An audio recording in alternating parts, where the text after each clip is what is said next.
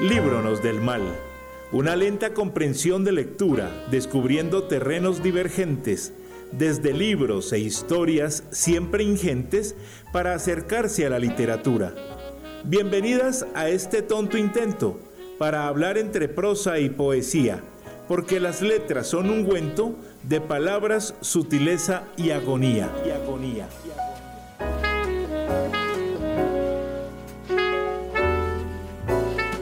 Los martes, cada 15 días, de 10 a 11 de la mañana, solo por Encuentro Radio. Encuentro Radio.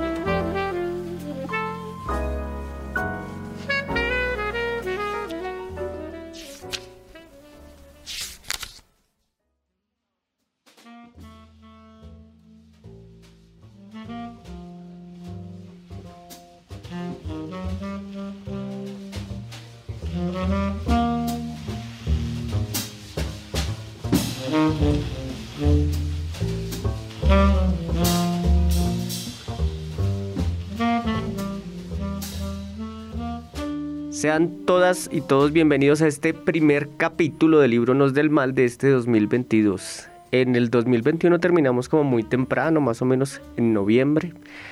En diciembre no se hizo nada, en enero tampoco. Y para empezar entonces este año tenemos un invitado eh, especial, aclamado. Eh, Yesid. Yesid me va a hacer el favor de salvar este programa. ¿Qué hubo, Yesid? ¿Cómo va? Hola Daniel, muchas gracias por esta invitación, hermano. Qué bueno estar en este programa que le estaba haciendo tantísima falta a Encuentro Radio para realmente conversar en ese tono que ustedes le están dando con Jonathan. A ¿Qué significa leer y para qué sirve? Me imagino que no es que sirva para mucho, pero se entretiene uno un poquito eh, y bueno, qué bueno compartir con gente que también le gusta leer. Eh, Daniel, muchísimas gracias. ¿Dónde prefiere usted leer? ¿En su casa, en su cama, en el escritorio, en su oficina, en el bus? ¿Dónde lee? Eh, preferiblemente en la casa, en el sofá. En la cama es berraco, ¿no? En la cama me coge el sueño. En la cama coge el sueño. Bueno, pues entonces vamos a empezar. Muy sencillo, eh, y es que como ya saben nuestros oyentes, esto va a quedar en el canal de podcast también en Spotify, entonces bienvenidos hoy 8 de febrero, primer programa. Y vamos a hablar entonces de, eh, le quiero comentar un libro que yo tenía en deuda y que me habían dicho que era muy bueno y le había cogido pereza. No sé si usted lo conoce, uno de los que leí en estas vacaciones fue Memorias de Adriano. Memorias de Adriano lo leí hace muchos, muchos años, Daniel. Hace muchos años. Muchos, pero demasiados años. De hecho, yo creo que si usted, si usted me hace el favor y me acuerda de qué trata. No, sí, claro, me acuerdo de muchas cosas, pero creo incluso que era una trilogía. Me, parece que son tres libros que estaban en, la biblioteca. No, yo tengo uno, de Margaret Jursenar, Memorias de Adriano. Sí, ese es de Margaret. Aquí en Cepal hubo unas memorias, creo que eran tres pero estamos refiriéndonos al de... Al de Yursenar. Pues me fui con ese eh, porque lo tenía presente de tantas recomendaciones que me dieron en las clases de la maestría y eh, me encontré entonces con una historia bastante interesante y es que resultó que eh, Margaret Yursenar, como a los 19 años, tuvo la obsesión de quién era Adriano y se puso a investigar mucho y viajó, pues tenía su billetico para viajar hasta allá y se dio cuenta que Adriano había sido un emperador pues que era un poco diferente a los demás. Usted sabe que hubo emperadores que eran tan obsesionados con el oro que los enemigos cuando los capturaban vertían hielo, hielo, oiga, oro derretido por la boca de estos emperadores como eh, pues castigo a ese, a ese amor que le tenían al oro. Y Adriano no era así, Adriano no era como esos emperadores también que intentaron tener en cada villa que tenían 20, 30 mujeres encerradas para cuando ellos fueran. Entonces Adriano hizo un montón de cosas un poco distintas y eso pues hizo que Jursenar se, se, enamorara de esa historia y duró 11 años escribiendo esta vaina. 11 años en los cuales intentó hacer dos lanzamientos de dos libros que creyó que ya tenía y ya lo leía y decía, no, esta miércoles no es, no es, no es. Solucionó con una cosa que eh, a mí me parece que uno no se da cuenta si no es que es de verdad una persona dedicada a la escritura y es que ella dijo, esto solo lo puedo narrar en primera persona. Entonces ella narró como si fuese Adriano la vida de Adriano. muy bueno, me gustó muchísimo. Y se entera uno, por ejemplo, entonces que esto de lo que a veces se entera uno que, que ahorita es tabú y que ahorita es un problema y son las relaciones de personas del mismo sexo, era respetado, muy bien visto. Adriano se, se cuadró, digamos, yo no sé si la palabra ya cuadró. Se, lo levantó. Se, levantó, a un muchacho que se llamaba Antino. Antino. de 14 añitos. Y Antino se enamoró de Adriano y la esposa de Adriano, porque Adriano tenía una sola esposa, sabía de esa relación y estaba bien, no había problema. Sin embargo, Antino murió ahogado en las aguas del Nilo y pues hay quienes insisten en que fue la esposa la que lo mató, lo empujó. Es decir, que podríamos eh, volver a una conversación vieja sobre el tema de la exclusividad y la monogamia, digamos, para referirnos a ese dato. Sí, sí. A ese dato. Pero en general yo creo que en muchos aspectos sí, sí estamos más atrasados. En muchos aspectos ha habido involución. No solamente atraso, sino involución. Es decir, habían otras formas, eh, digamos, más respetuosas de vivir no en todos los casos, por supuesto, pero en algunas de esas, por ejemplo. Y eh, respecto de la infancia, algún día tendríamos que conversar. Sí, sí, sí, eso hay que hablarlo. Sí, porque yo siempre he sostenido algunos detalles, como por ejemplo que una niña o un niño puedan ser campeones mundiales de cualquier deporte, un niño o una niña puedan ser matemáticos, un niño o una niña puedan ser incluso eh, predicadores de la iglesia, como los hemos visto en YouTube, pero, pero ellos no se pueden enamorar. Es decir, como si el cuerpo no fuera de ellos. Entonces es extraño esa, esa división del, del cuerpo. Entonces a la niña se le puede explotar para que sea bailarina de ballet desde los 5, 3 o 4 o 2 años para que pare las, los pies y, y, se pueda maltratar los pies y pueda... Pero ella no puede tener una relación, ¿no es cierto? Eh, ya no se puede enamorar, todo eso está vetado, de eso no se puede hablar. y, fíjese que no fue Adriano el único emperador. Y entonces uno se pone a pensar, ve, pero qué extraño, para unas cosas los niños sí funcionan y para otras cosas a los niños se les se les censura esa dimensión. ¿Habrá algún libro de esos? Debe haber, debe haber. Bueno, esa es la primera que le tengo de la que recuerdo. ¿Con, con cuál me, me, me va a compartir? Bueno, yo estuve leyendo hace unos años, hace un, año yo creo, y estoy leyendo y acabé de leer a una señora que es de Marruecos, que se llama Leila Slimani. Hay muchas mujeres como Chimanda, Chimamanda, a otras, eh, pero pongamos ese ejemplo nomás el de Chimamanda, que son africanas y se fueron a, por eh, distintas circunstancias a Europa o a Estados Unidos. Está el mismo Nobel, ¿no? El Nobel africano, que es profesor entiendo yo, en, Europa. De literatura. Entonces, Leila Slimani de Marruecos, la descubro por casualidad y empiezo a leerla. Eh, hay, un, hay un par de libros de ella que son maravillosos, que ya los leí, que se llama eh, Sexo y Mentiras en Marruecos. Es un, casi que es un texto de, de estudio. Y está El Jardín del Ogro, que es el primer libro que yo leí de ella hace mucho tiempo. Y en diciembre, que es la, cita que usted me ha puesto, leí un libro que es demasiado bonito. Hay otros, unas analogías parecidas a esta, que se llama Canción Dulce, Leisla Slimani, de Marruecos. Canción Dulce. Una pareja de eh, eh, heterosexual, hombre y mujer, deciden eh, tener su, su, vida y ella había estado como en vacancia como que no, no, no había conseguido trabajo, decide conseguir trabajo, la, la, mujer de esta historia, en, en, un buffet de abogados, y para esa tarea necesitan conseguir a alguien que cuide la niña, que cuide a los niños, ¿no es cierto? Yo no sé si usted se acuerda del erizo. la, la, la historia esa maravillosa de la señora que atiende la casa. Bueno, hay muchas historias a propósito de niñeras, de señoras de la limpieza, que eh, terminan siendo protagonistas. En este caso, la protagonista es la señora de la limpieza o en este caso, la niñera. Es una historia sobre los roles que se ocupan y sobre la moral que, eh, digamos, se impone en todas las sociedades. Un trabajo que pone en entredicho eh, todo esto de la moral del abandono de los hijos, del abandono de la casa eh, la mujer tiene que trabajar, pero empieza a recaer toda la, todo el, digamos, la crianza, el problema de, de, ese cuidado de, la, de los niños de la casa en esta señora. Y esta señora, por supuesto, yo no voy a contar lo que pasó, porque el final es extraordinariamente Sí, no, no, no, eso porque lo puede dañar, no, no. Hay un amigo que, le gusta contarme el libro por los finales. y... Eh, no es un amigo. Se pone allí en entredicho el tema del cuidado, el tema de la responsabilidad moral con el cuidado, el tema de si las mujeres realmente son libres cuando son mamás. Pero aquí hay una cosa que es extraordinaria y es que yo no sé si usted se acuerda de una película que vimos de un señor que se llamaba ah, Un amigo que te quiere bien. Y es una mujer, una niñera que ya se mete en la vida un poco más allá de lo que tiene que meterse.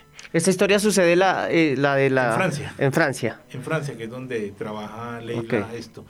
Eh, es, ahí hay género, hay tema de trabajo de género, hay tema de corrección política, hay tema de todo lo que podría llamarse, aunque a usted no le gusta la palabra tema, eh, digamos, asuntos relacionados con la relación de las parejas y se fabrican muy bien estos personajes. Todos los personajes están bien fabricados. Hay gente que critica la obra y dice que al final baja la fuerza, al comienzo lo, lo, trama uno mucho. A mí pasa con todas. no me importa. Yo lo que quiero decir es que, eh, y esto lo repito muchas veces en la emisora, es que alguien me dijo que leíamos muchos hombres. Entonces yo me dediqué en el último tiempo a leer es más una, mujeres. Bueno, Ley, repítame. Leila, Leila Slimani. Leila Slimani. Leila Slimani. Canción Slimani. Slimani, sí, aquí aparece, aquí aparece. Oiga, no la conozco, voy a leerlo porque... Le recomiendo a la gente que nos escucha el libro de Sexo y Mentiras. Listo. En Marruecos, porque aunque es un país árabe y en buena medida musulmán, pasan cosas graves en temas de sexualidad, me parece que es una especie de espejo de lo que puede suceder acá, en, nuestra América no árabe, sino católica. A propósito, hay un dato que me parece interesante y es que la iglesia evangélica ya le ganó la mayor cantidad de fieles a la iglesia católica en Centroamérica. Óigalo. Usted dijo que leyó tres de ella, tiene cinco. ¿Realmente usted está a dos obras de haberle conocido ya todo lo, que tiene ella? No, no, es que ya me voy a comprar el, más reciente, o por lo menos el que, más, el que llegó acá, El País de los Otros. Eso, hágale y nos cuenta para una próxima oportunidad. Bueno, pero a ojos cerrados, lectura bonita, linda, linda. linda, una lectura... Ahora, no, no, no respondo, José, por lo que sienta usted en su alma y en su corazón. No, hasta ya no podemos. Bueno, entonces, eh, como yo seguí leyendo hombres, me voy a ir por un hombre al que siempre le tuve mucho miedo. Pero eh, cuando me lo presentaron, muy bien presentado, eh, se ha convertido en una traga interesante porque es una traga que en la que para que el amor me dure no quiero agotarla como agoté mi amor por Ricardo Silva o por Carolina Sanín. Esta traga más... O usted por Alonso Cueto. Hará falta un capítulo. Ah, bueno. Próximamente. Eso. Otras caricias. Entonces me fui a un paseo con unos amigos y yo dije, va a haber mucho alcohol, ojalá, mucha rumba. Entonces me voy a llevar un libro pequeñito, por si me queda algún tiempito. Me llevé la colección de cuentos El Hacedor de eh, Su Majestad Jorge Luis Borges. El Hacedor se, publica por primera vez en 1960. Yo me acuerdo que cuando yo leía Borges eh, hace muchos años, no entendí nada y lo solté rapidísimo, pero lo solté en dos, tres cuentos y le dije a mi papá, no, no, eso no me gusta. Pero yo tenía que 21, 22 años, no pude. Cuando estudié, tuvimos una profesora, Liliana, que nos enseñó entonces una clase de solo Borges y supo, supo enamorarnos a todos de este tipo. Y ahora para mí leer a Borges significa leerlo con mucho cuidado y ojalá con diccionario y conexión de internet al tiempo porque hay unas citas judías que él hace, importantísimas, que sí implican el desarrollo de la trama. Pero eso, digamos, es un desarrollo de la lectura ya especializado. No tanto. Porque, digamos, se supondría que uno va con el libro precisamente allá donde usted dijo, allá al monte o a la, o a la isla, precisamente a Para descansarse.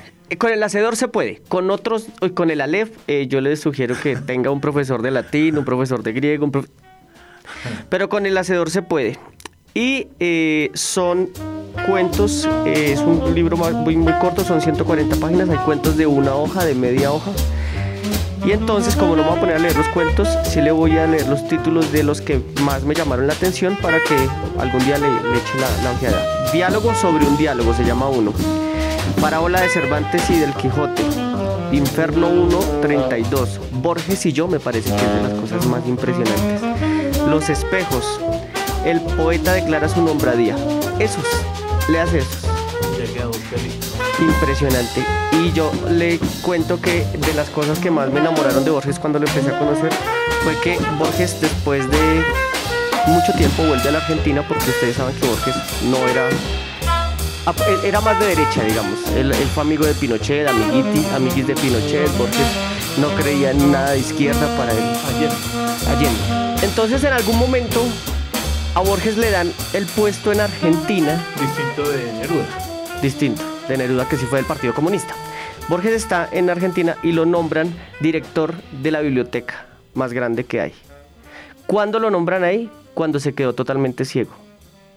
Antes como no lo podían apresar, porque era famoso, el Estado le había unos trabajos muy ridículos como cuidar gallinas, contar vacas, cosas que nada tienen que ver con él, hasta que lo nombran director de la, de la biblioteca municipal de no sé qué, y él ya es ciego. Él hace un poema a eso. Él hace un poema a eso que significó llegar a dirigir la biblioteca cuando precisamente era ciego. Son unos textos impresionantemente profundos y lo del Señor siempre fue textos cortos, absolutamente cortos. El texto más largo de Borges tiene 8 o 9 hojas. Ahí se lo dejo, buenísimo. Yo creo que en algún momento tendríamos que entrarle todos a muchos, a muchos personajes de la literatura, ¿no? Así como está usted hablando de, de Borges, al mismo Neruda, y creo que hay un montón en América Latina de los que ha nombrado Félix en la revista Encuentro, que deberían ser casi de, lectura obligatoria. No sé qué pasa, me imagino que pasa lo mismo que con otras vainas y es que uno termina escogiendo también lo que lee. No sé por cuál es la razón, habría que hacer un estudio porque uno escoge, porque no es lo que caiga en las manos, me parece que uno ya determina también. Al comienzo, mientras uno se forma, hay alguien que le dota, hay alguien que le suelte, le hace esta vaina, pero ya no, ya pues me pueden recomendar muchas cosas, pero yo decido. Y, pero siempre aparece en las listas, léase esto, los imperdibles, los mil cien, los mil un libros, las, eh, las mejores no sé qué de América Latina, el boom de América Latina. Eh, yo no sé si eso es lo que me asusta en, particularmente para no leerlos, pero bueno, voy a aceptar su invitación y vamos a leer alguna cosa. Y ojalá que la lo haga. Bien, muchas, muchas formas de, llegar. También creo que es que a veces uno no puede como decir que ah, me gusta leer y ya me tengo que leer esta obra. Pues si no, es, si no me gusta esta obra a esta edad, pues déjela quieta, no la odio. Algún día la cogerá y si no, no la coja. Pero espere. No, no me obliguen a leer. Y usted no obligue.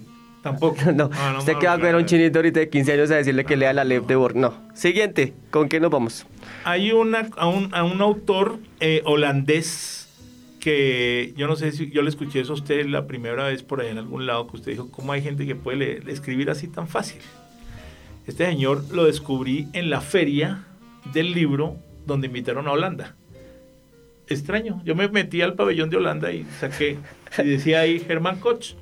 Y yo dije, Germán Koch, un señor que escribió eh, esta maravillosa obra que se llama La Cena, em, sobre la malcrianza de los hijos, sobre la, sobre la sobreprotección, pero más que esas dos palabras, sobre la mafia familiar, la mafia completa, es decir, cómo las familias nos guardamos y ante un peligro eh, externo, somos capaces incluso de matar.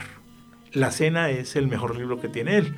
Luego llegó a mis manos el Casa de Verano con Piscina, una, un relato que yo quedé asombrado, un médico que conversa sobre todas las intimidades que tiene con sus eh, pacientes y pacientas, como diría el Gediondo. Pero el, digamos, el, tono más grande lo tiene la, la, obra cuando, cuando se denuncia una cosa grave, una violación. Y resulta que uno, en toda la literatura, uno ve que aparece allí, ¿no? Siempre esta cosa de la violación. Luego vino el señor M a mis manos, porque empecé a leerlo, a Germán Koch. Me ha dicho la cena y casa de verano con piscina. casa de verano con piscina y el señor M. Estimado señor M. El estimado señor M. Pero en diciembre llegó a mis manos lo mejor que le he leído a él después de la cena y después de casa de verano con piscina y después del estimado señor M que se llama Sospechas. El alcalde de Ámsterdam, la capital de Holanda, eh, hay una cosa, un truco, me imagino que usted lo, lo, sabe, lo entiende, lo comprende, como una cosa bien escrita en un momento, una anécdota, puede llevarlo a uno de comienzo a final, ¿no es cierto? Usted vive con su pareja, vive con su amigo, vive con su esposa, vive con su familia y un día se da cuenta de una cosa que no era lo normal. Voltea a mirar y eso fue lo que le pasó allí en ese comienzo del libro. El alcalde lleva a todas las vainas que tiene que hacer, a todos los foros, los discursos, los lanzamientos, las presentaciones de su alcaldía, lleva a su esposa, que como se narran allí, pues es una señora extraordinariamente atractiva. Y el hombre está en sus relaciones así muy machas, ¿no? Eh, de, whisky en mano y de abrazo y de palmadas, una cosa así como somos los hombres, y de pronto voltea a mirar y hay un concejal al que nadie se le ocurre nada, ¿no? Un, tonto, un bobo, un tipo como medio pendejo, riéndose con la esposa del alcalde. Y eso fue o sea, una pero no es la no es cualquier risa, ¿no? No es cualquier risa. No es cualquier eh, eh, brindada, ¿no? Estaba no, pero yo, a mí no me pareció que se rieran de un chiste.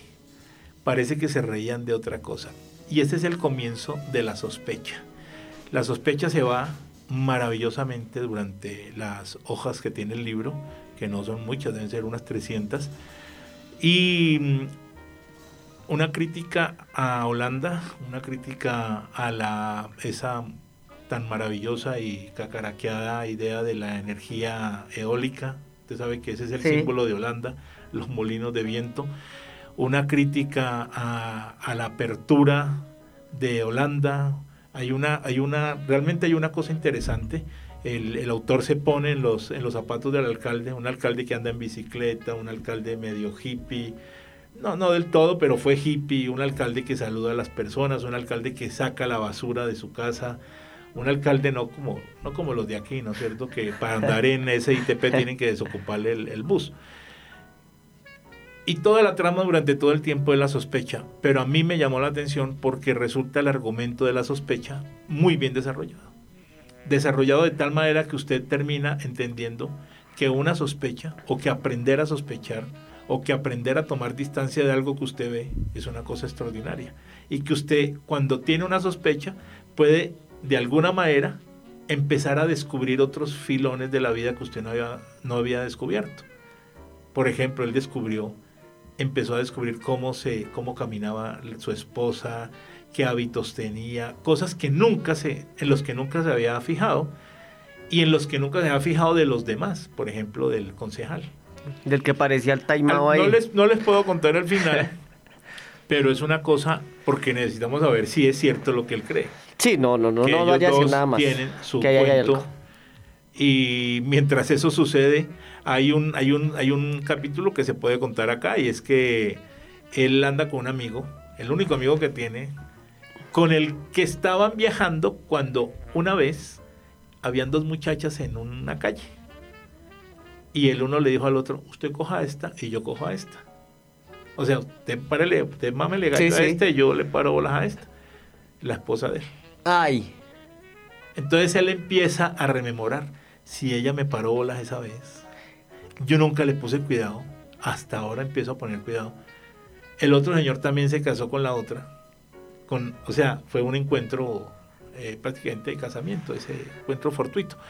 Eso, todo eso se va sumando allí en un acumulado de cómo construir el asunto o cómo construir el argumento para desarrollar bien una sospecha que es deliciosa, extraordinariamente deliciosa. La lectura de Germán Koch holandés. Si llega ahorita alguien y usted va saliendo aquí como ya es famoso y le dice, ay, Yesid, un, un autógrafo. Y quiero leer a Germán Koch. ¿Por cuál le dice que empiece los libros de Koch? La cena. Empiece con la, La cena. cena. Listo. No, no hay más. Y sea- si no quiere leer más de Germán Koch, lea la cena. Porque quiero entrarle a Koch este año en algún momento. Sí, lea la cena. De hecho, se me embolató acá. Se lo presta a su papá. Creo que lo leyó su mamá. Lo leyeron en su casa y lo leyeron varias personas y, ¿Y nunca se más apareció, pero eso es lo, me- eso es lo que me gusta del Que lean, que lo lean. que se vaya. Eh, eso es, sí, señor. Muy bien. Bueno, yo vuelvo al lugar donde me fui de vacaciones a consumir todo lo que me dieran y que al final fue un viaje muy sano. Como yo llevé este libro de Borges tan pequeño, yo este, este libro lo leí en dos horas. y, ¿Y ahora qué hago? Entonces estaba con un amigo que es un poquito hincha del Deportivo Cali y un poquito hincha de Eduardo Sacheri. Yo no sé si usted le ha leído algo a Sacheri. No, no, pues eh, la famosa historia de, de cine, ¿no? El secreto de sus ojos. Sí, sí, pero no, yo nunca leí el libro. eh, solo tengo la referencia de ese guion, pero pues si la, si la película... Fue lo que fue. fue lo que fue, pues usted sabe que las películas son por el guion. Y pues eso es una obra de arte, una cosa con unos giros, una cosa con unas imágenes que literariamente me imagino que son poderosísimas. Sacheri es un, un escritor argentino, principalmente es profesor de bachillerato. Y, y a- y a- en medio de su trabajo y su tiempo en casa ha logrado hacer unas obras impresionantes. Yo no lo había leído y entonces llegó a mis manos Lo mucho que te amé. Lo mucho que te amé es una novela que sucede en Argentina en los años 50 y 60 más o menos. Y entre esos años 50 y 60, eh, todas las discusiones en familia, mientras se comen algo, mientras se toman el café, el mate, lo que sea, alguien dice Perón y se jodió la conversación. Entonces, Como decir Uribe, ¿o Como decir Uribe, Petro, como... Exacto. Entonces, lo mucho que te amé es una historia de tres hermanas. Tres hermanas. Una de ellas se llama Ofelia. Y cada hermana tiene un novio. Entonces, Ofelia tiene uno, la otra tiene otro y la otra tiene otro. Dos casadas, pero Ofelia todavía no se ha casado. Tres hermanas Y con cada uno, novios. sí, cada una, Pero cada los uno con novios su- sí no son hermanos. No, ellos no son hermanos. Ofelia es la única que no se ha casado, pero está planeando ya el matrimonio. Estamos en una familia argentina de esa época extremadamente conservadora, al punto que las hijas van a hacer solamente lo que el papá diga y después lo que el esposo diga. Ofelia es un tanto extraña y le tiene pereza al matrimonio, está como alargándolo. Está como alargando el matrimonio. Sí, nos vamos a casar, pero espere un momentico, no sé qué. Un día, las tres dicen, nos vamos para cine con nuestros novios. Vamos. El problema es cuando salen del cine y ven una película que para muchos fue aburrida y para otros fue un poco más profunda. Y los que dicen que fue profunda son Ofelia y el esposo de la hermana de Ofelia. Se ponen a hablar de la película y ahí empezó El día. el lío. Es inevitable, es, es notorio, digo, Es que decir, ¿es una autocrítica a las relaciones de ellas? Yo no sé, No, yo no, no, pero no digamos sé. sí. Puede ser, puede ser, puede ser. Sobre todo porque... eh, sea, los interpela la película. Les pregunta, los No. pone en evidencia. no, la película pone en evidencia que ella, que Ofelia y ese tipo pueden hablar de cosas más profundas que el resto. Que pueden hablar de arte, que pueden hablar de otras cosas. Y empiezan a cruzarse allí. Y entonces parejas. ellos dos, no, solo ellos. El lío es que resultan enredados, ahí todavía no me he tirado la novela, resultan enredados. Y en la casa, además de papá y mamá, vive una tía que toda la vida ha estado encerrada porque odia salir, porque la sociedad es mala, porque nada como nuestra época. Y es metida y zapa en la vida de todos los que habitan en esa casa. Y si usted se tomó un jugo y dejó el vaso acá, todo el mundo se enteró que fue usted porque su tía le contó a todo el mundo. O sea, se metida en todo. En medio de esa relación extraña que surge, Argentina empieza a tener paros nacionales para sacar a Perón. Y el día que Ofelia se va a casar con el marido, la ciudad se destruye y destruyen la notaría donde se iban a casar. Eduardo Sacheri, lo mucho que te amé, no puedo decir una sola palabra más o la embarro. Qué historia tan impresionante. Eso se fue en tres tardes porque allá no había nada que hacer donde yo estaba.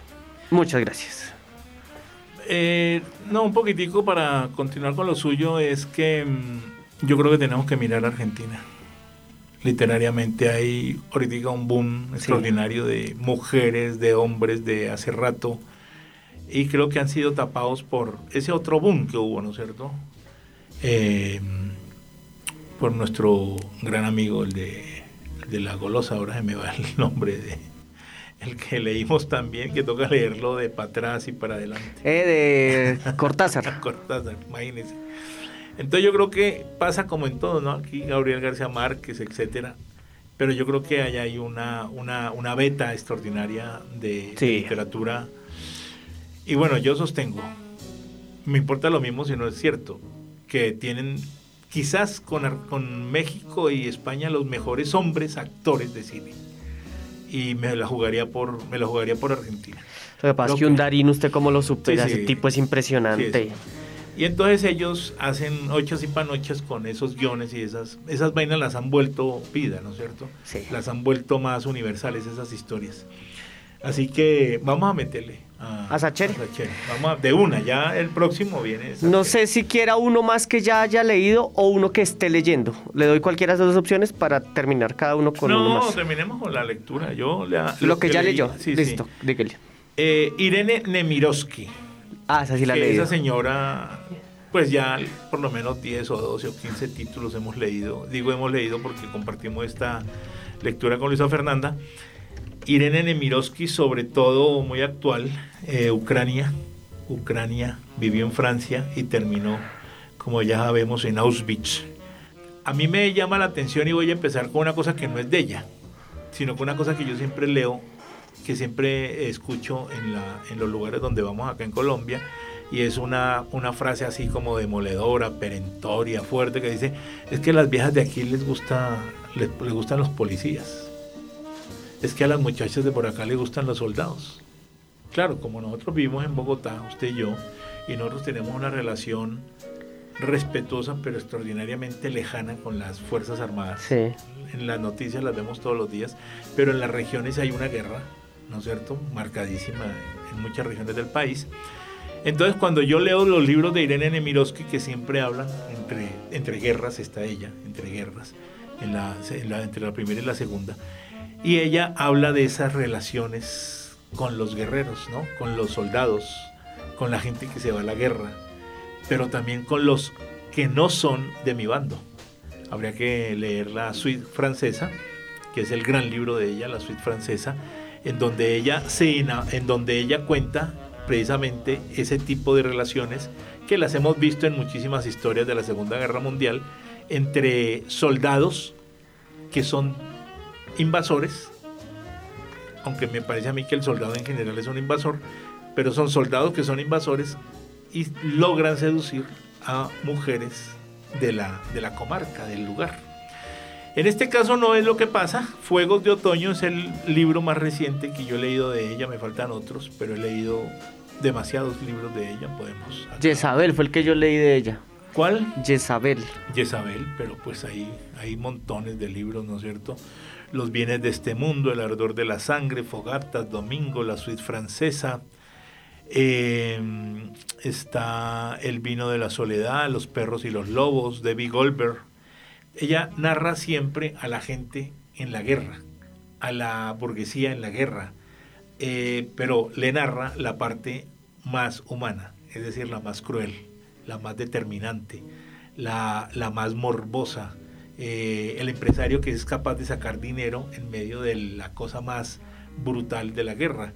El empresario, como pasa exactamente en Colombia, que no tiene problemas en seguir haciendo, eh, digamos, manipulación de sus bienes, aunque en medio país esté matando. Eh, Fuegos de Otoño es la historia de una mujer y dos hombres. Inicialmente, se enamora de un hombre al que matan. Él va yendo al, caspete de 100 en, el, en, los soldados de acá, como al lugar donde se come, y lo levantan con una bomba. Ay. Entonces ella se enamora, bueno, ya venía enamorada de otro que se había ido también a la guerra, y le ruega, y le ruega, y le ruega, y le ruega, y le ruega. Es una, es toda una de esta, es toda una narración sobre esa fuerza oculta cuando uno está enamorado de alguien. Termina aceptándola al hombre y empieza una relación de 10 años traumática, cruel, una relación, eh, habría que entenderla en medio de la guerra, como todo lo que ella cuenta, eh, llena de, de, cosas que uno no se imagina, ¿no? Cosas sin luz, sin agua, bombardeos, etcétera, etcétera. Pero también ha habido unos momentos de sosiego y ha habido momentos de paz. Ella eh, lo interpela, por ejemplo, todo ese tema de la, de la maternidad. Esta mujer decide tener hijos para agarrar a este hombre y en el contexto de lo que está pasando va, va demostrando cómo son los fuegos del alma, cómo las relaciones humanas son tan complejas, como todos los libros que usted ha leído y toda la literatura.